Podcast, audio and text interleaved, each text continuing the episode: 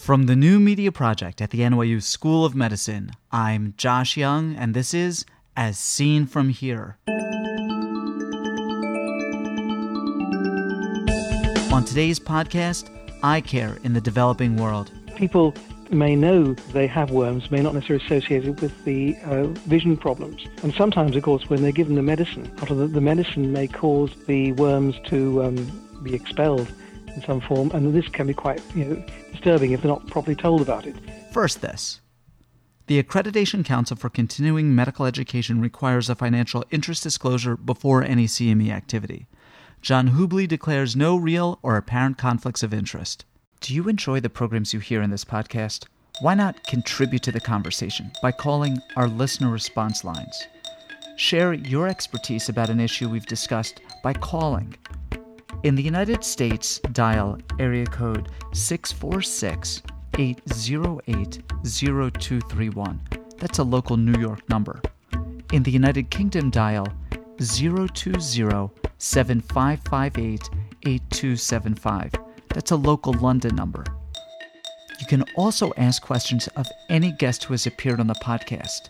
Then your question will be relayed to the guest and your question and the guest's answer will appear on the following podcast. Go ahead, try it out. It's cool. As incredible as it sounds, one of the most important barriers to healthcare in developing countries is underutilization of existing health resources. Of course, the fact that this is surprising is an expression of our own hubris. To set us straight, I have John Hubley as my guest today. John is a longtime educator and promoter of healthcare in the developing world. How common is blindness in the developing world? Well, it's certainly very common. I think that something like the Vision 2020 program of the World Health Organization aims to prevent something like 100 million cases of blindness by the year 2020. And what are the common etiologies? Well, I think that, first of all, that some of the cases of blindness are in a way similar to Europe and North America, that is cataract and glaucoma.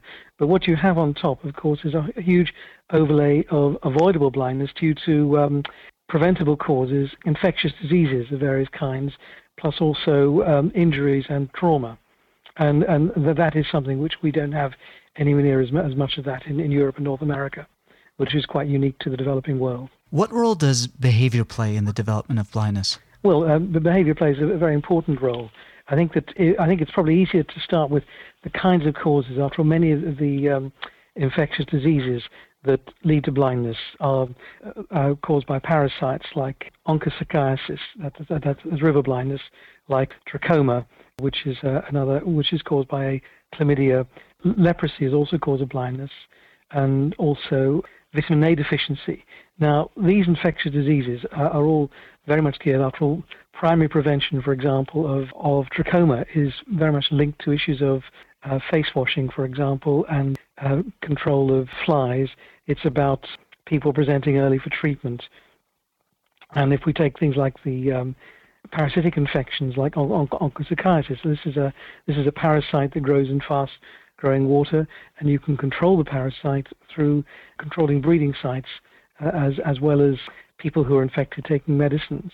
So for each of these issues around behavior in uh, primary prevention as well as use of health services, uptake of health services, uptake of treatment as early as possible are sort of vitally important. So in fact, you know, I think human behavior plays a very important role in the prevention. John, what is Vision 2020?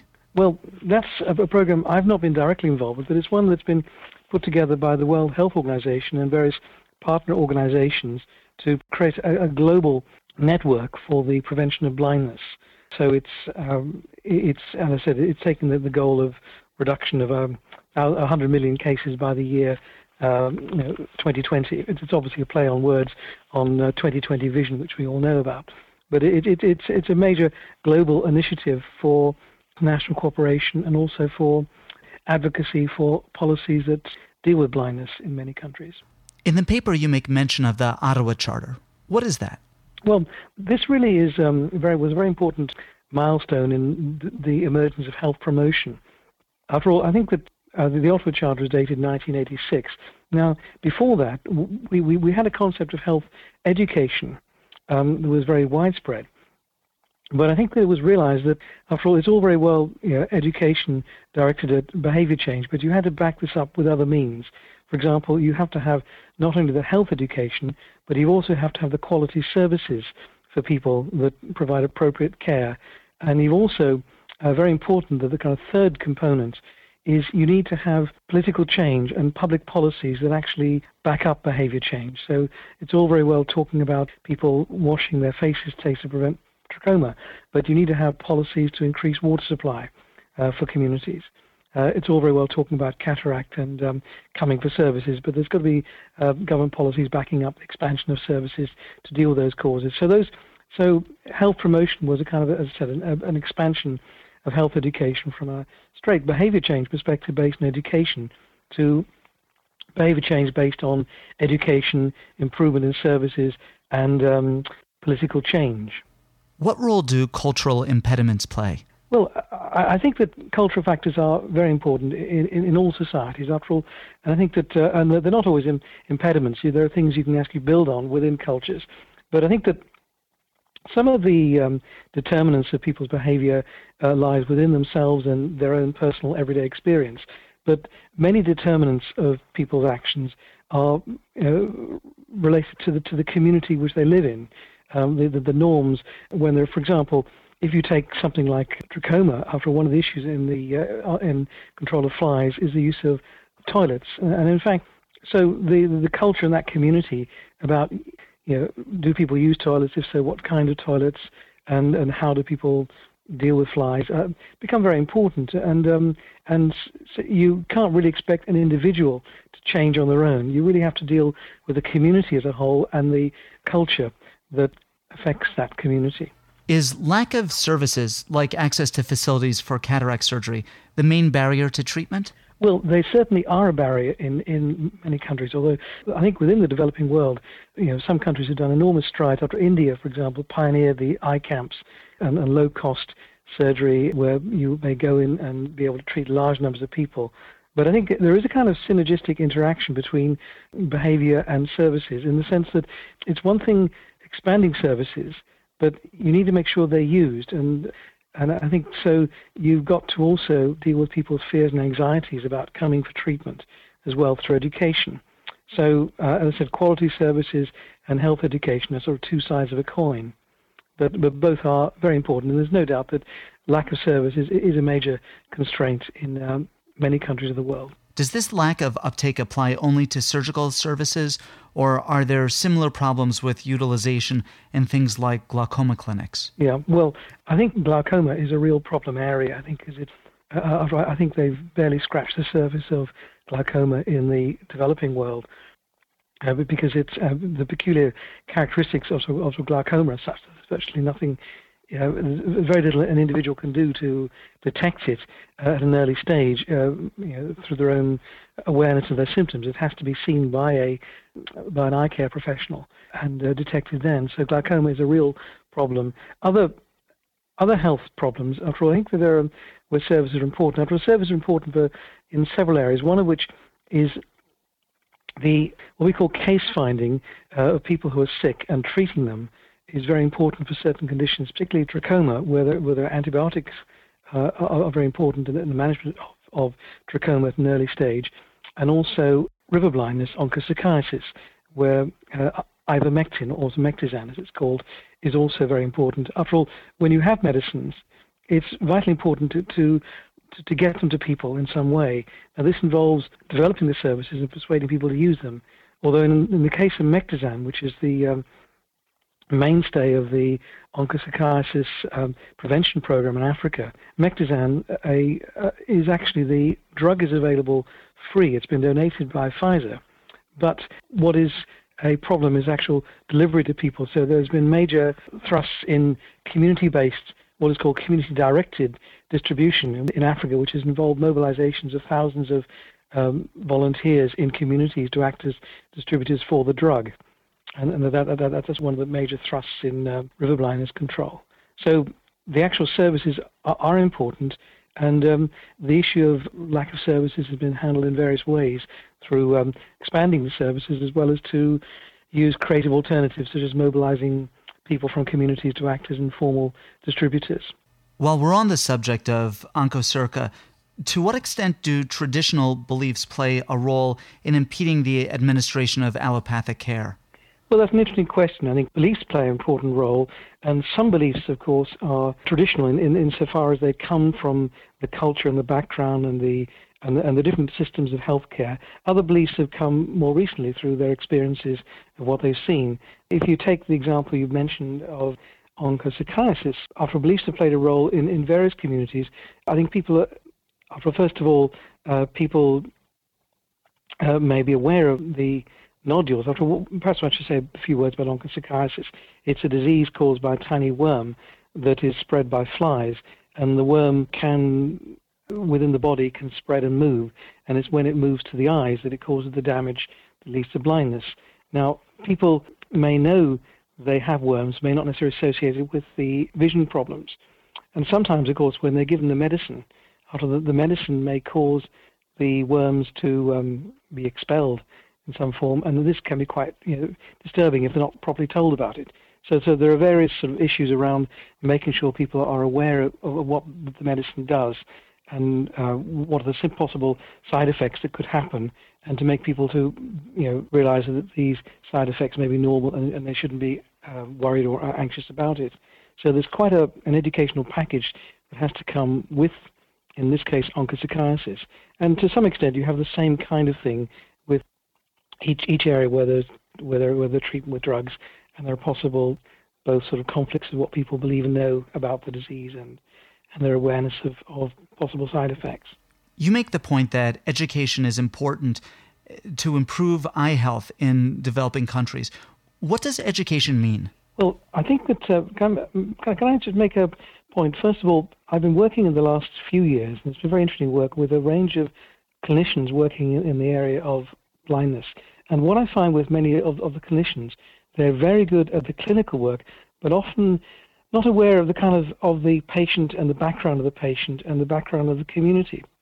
So what one's trying to do is to create an, an understanding of where the patient's coming from, uh, understanding of the, the, the, ideas and beliefs and feelings they bring to the encounter, and in particular the role of behavior. Now, I suppose the, the my line is that we need to identify and address the uh, behavioral aspects of uh, the uh, treatment uh, and care of people with blindness in order to um, manage the blindness effectively. Uh, at the same time, I would argue that in order to go out beyond the clinic into the community, well, we need to do that in order to, to prevent the um, and go to the root causes of the blindness. And I think again, many people involved with blindness care, I think, um, need uh, some assistance and guidance and to build up their confidence to go out in, into the community and, and get involved in primary prevention. Where should this education take place? What's the right venue? If we're talking about education of, of the community, this education, well, well, the obvious place where is, is in the health facilities themselves, because people are coming there. But we then need to go out into, into communities. Now, um, we, in going out, we need to go where people are, which may be their homes, maybe in, in community centres, it might be in, uh, in the workplace where there are organised workplaces. Also, I think we need to make use of the mass media although the mass media are probably more effective in the urban areas, but you know, there have been some very effective mass media programs. For example, the BBC World were involved in um, trachoma programs in um, Africa and also in Nepal, and these appear to have been quite effective. So there's, you know, I think the use of mass media combined with interpersonal uh, approaches within communities is the best strategy to take it forward doesn't mass media exclude some of those who need this information the most? And I'm, I'm thinking now uh, in terms of mass media, of print media, and excluding those who aren't literate, uh, or in terms geographically of people in villages and in more rural settings who might be out of the, the physical reach of mass media. It, it, it is true, I think, with uh, print media, although it's interesting. One thing about print is that if you are trying to change policy, and um, and reach opinion leaders, print is often quite a good medium for reaching them.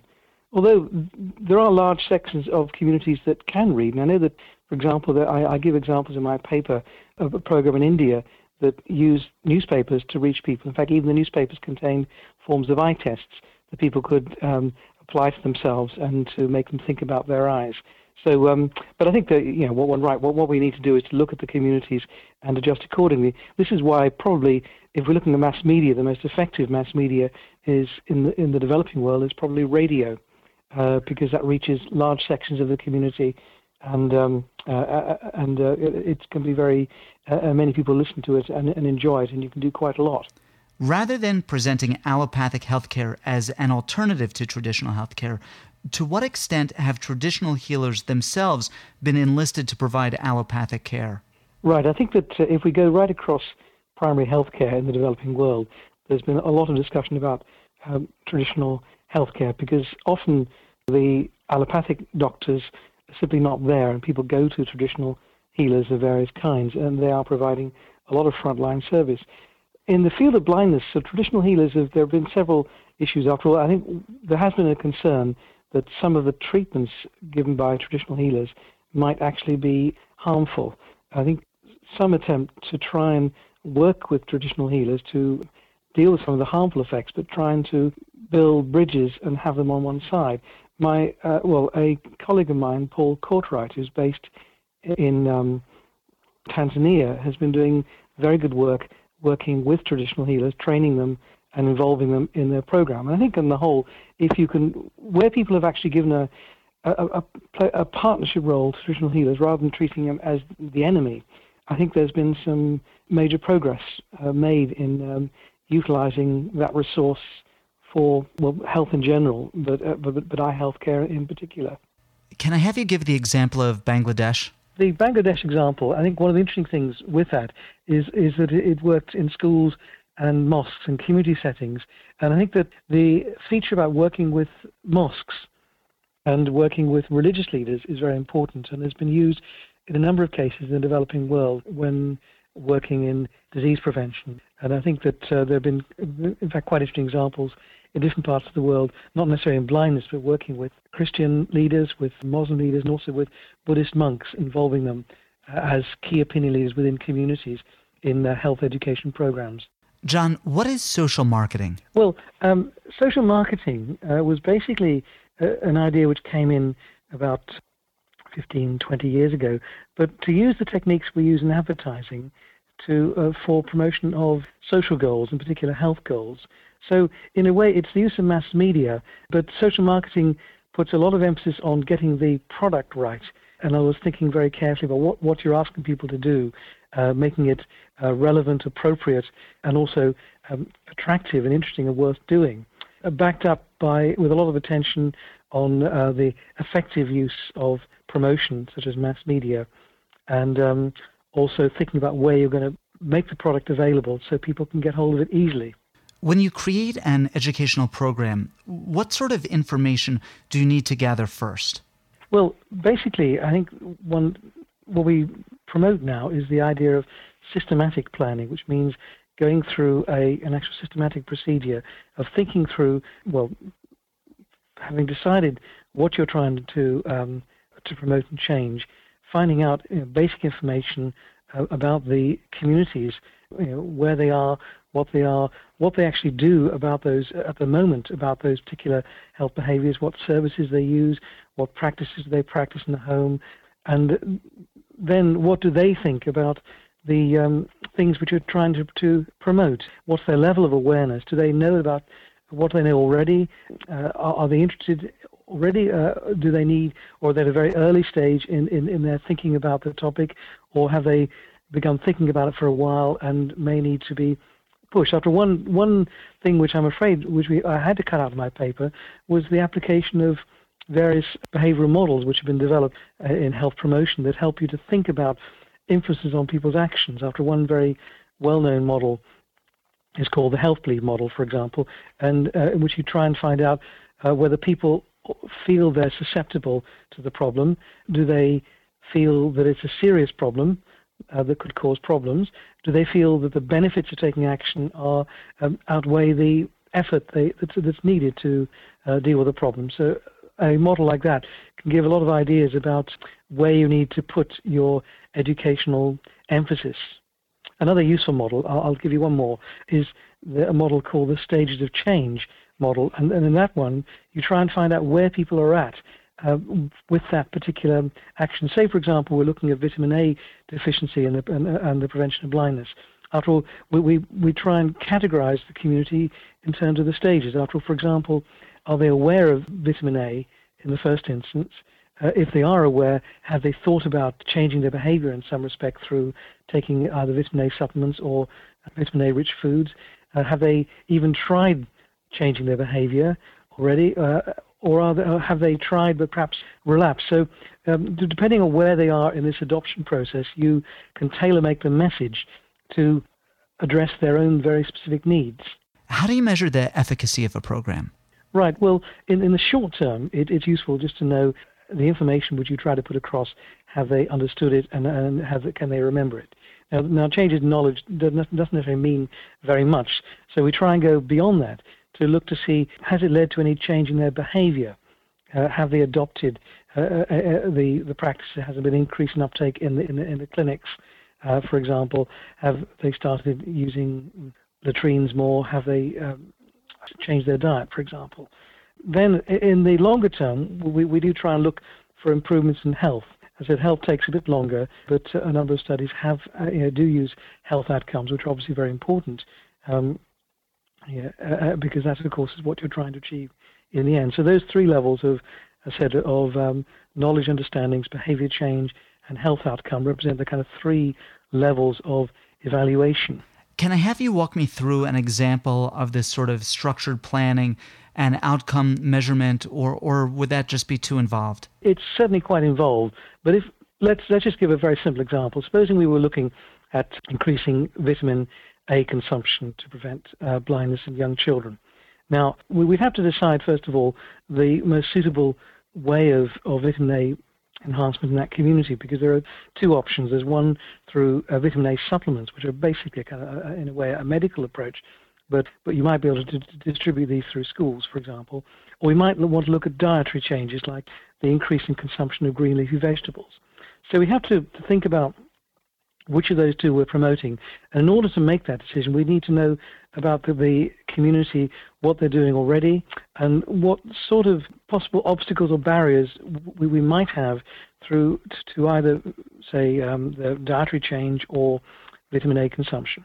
Uh, we need to know whether there are resources we can build on in the community as well. There might be schools where we can uh, use as distribution points for vitamin A supplements, or there might be agricultural uh, workers already there, working particularly with women who we might use for uh, developing kitchen gardens. So, having got that information, we would then be able to put together an actual plan. And um, I think in the process of putting together the plan, we would certainly want to work with communities to find out what they think about the possible solutions and to involve, for example, women themselves in deciding the best way of organizing kitchen gardens and, and, and how which might uh, suit them. So we would then build a, an actual program based on our understandings of the community, our dialogue, and this participation. And uh, we would run this over, over a period of time. Now, obviously, depending on the nature of the resources and the, if it was a research based program or not, we, we might have done a baseline, a, a study at the beginning of the behaviors we're looking at and the extent of those behaviors. So we can look to see to what, to what extent at the end we promoted some kind of change. And as I said before, that change could be knowledge and understandings, say, for example, of vitamin A and um, blindness prevention, or it could be uh, practices, uh, uh, behaviors such as the cultivation of foods or the consumption of, of vitamin A supplements. Or, or it could actually be measures such as the, um, the, well, the vitamin A status of, of, of the children and then that change could be used for evaluation purposes. Now, to sort of bring this home, as an ophthalmologist in a large metropolitan area in the developed world, uh, a, a, large, very international area, uh, I and my colleagues see patients uh, from less developed parts of, of the world. Is there any advice that you can give us in the context of our own clinical practices? Right. Well, Obviously, I think the clinical side is, it would be comparably straightforward, uh, but it's as you say quite rightly, it could well be the cultural side where there might be barriers. What I would do is to think very carefully if you are wanting the person to fulfill certain actions, to change their diet, change their behavior, or change their lifestyle in any way.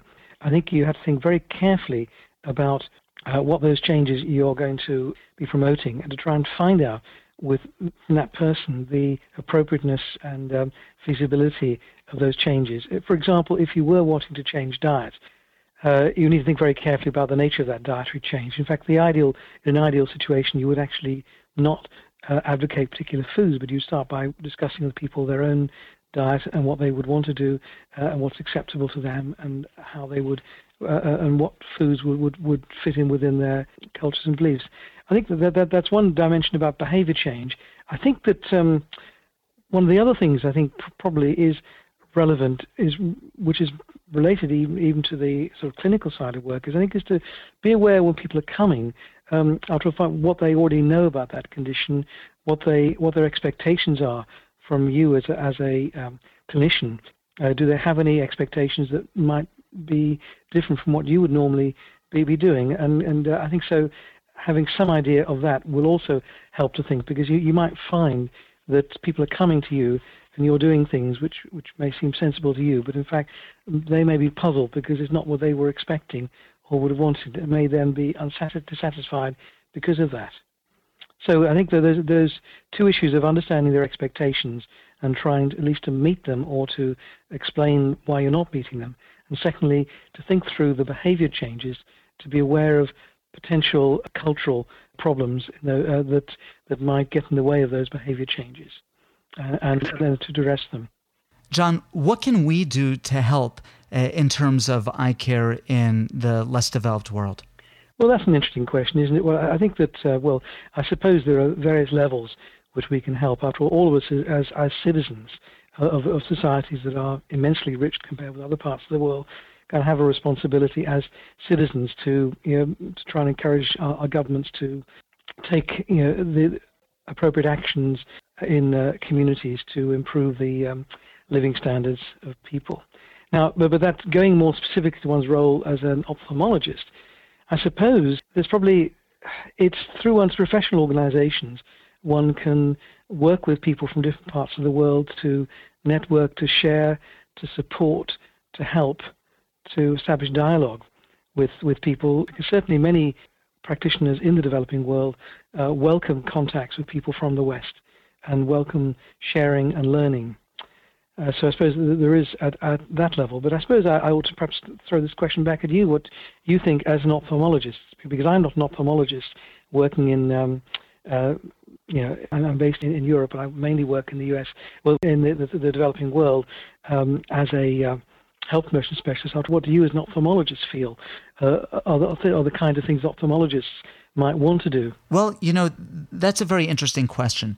I wonder how much impact we make when we as clinicians travel overseas and uh, perform clinical work, as opposed to concentrating on things like public hygiene and sanitation. You mentioned the case of trachoma. What would improve the management of trachoma in the less developed world is not so much clinicians traveling to treat patients as work on public sanitation. Do you see a continued benefit to ophthalmologists, to clinicians traveling overseas to perform cataract surgery and to uh, train local ophthalmologists in ophthalmic and ophthalmic surgical techniques? Well, I think that it's, it's actually it's um, in a way cataract. One of the issues with cataract is, is there is no such thing as, as primary prevention for cataract. You've got to you, you really only have surgery, and um, and it is something with the developing world is although it's a young population, it's an aging one, so you know there will be issues around around cataract. Uh, so there will be a role with, with, with, cataract for surgery, but at the same time, there, as you say, with things like trachoma, it, it, probably is latrines. So which is probably very little that ophthalmologists can do on that area except that take part in global advocacy for more effort placed on um, issues around latrines. Well, interesting trachoma is, is quite interesting insofar as again, Pfizer have been quite active in making azithromycin available in the developing world. And I think it's clear these drug companies uh, you know, are amenable to pressure and they have been prepared to make various philanthropic gestures. And I think that clinicians in the, the first world have a have a role to play in pushing for more of this. Now, as, as far as flying in and, um, and doing things, after all, I think it's uh, very valuable to have people working together. And I think that there is there is a role for people going out and, and sharing their expertise. At the same time, learning, because I think that what people have developed in uh, countries like India in uh, low-cost, simple surgery are things perhaps we may learn from and, and have and can and can see some benefits. So there is some, there is, I think, enormous value in interchange between people because it creates global understanding of each other's position. It, it, it, suggests ways we can help and do things. So perhaps, but perhaps it's more of an attitude of mind that when we do go out, we're not going out as, as people that know all, know it all and have all the answers. The people who are going out to work with and to share and to learn from and to exchange and to build partnerships and, and networks across the globe. Yeah, so it's a more of a, it's, a, it's a kind of less arrogant approach. John, can you point us to a resource in terms of uh, understanding some of these issues with uh, blindness in developing countries? There's a table that's actually on my website, but it's it's, it's something which I didn't didn't get in the in the actual publication, which had to be sort of chopped down. But it was designed to be a, in a page, a sort of kind of summary of um, the main issues. And, and in fact, um, I said, it is on my website, and so it uh, it's www.hubley.co.uk. I'll put a link to that on the description of today's program on the website. I've called it the eye health matrix, and it's in, this, in the section of my website that says the eye health. Uh, it's just a bit further down. Basically, it, it, it, it is, it's a table which I put the cause of blindness, each cause of blindness, and for each one, I say uh, in, in the developing world, I say, for example, cataract, and I say and I, I decide the immediate cause risk factors, I've summarized. And I said the role of the community in the case of cataract is willingness of people to have cataract surgery. And then I give examples of the sort of environmental policy and sociocultural influences that might affect that uh, cataract. Uh, so it's, for, for, each one, it goes through you know, the role of behavior for that particular case and some of the issues that, affect, that influence that behavior in, in the developing world. John Hubley, thank you very much. Okay then, uh, nice to, nice to talk to you then. Okay then, bye. John Hubley is Principal Lecturer in Health Promotion at Leeds Metropolitan University in Leeds, United Kingdom. His paper, Eye Health Promotion and the Prevention of Blindness in Developing Countries Critical Issues, appears in the March 2006 issue of the British Journal of Ophthalmology.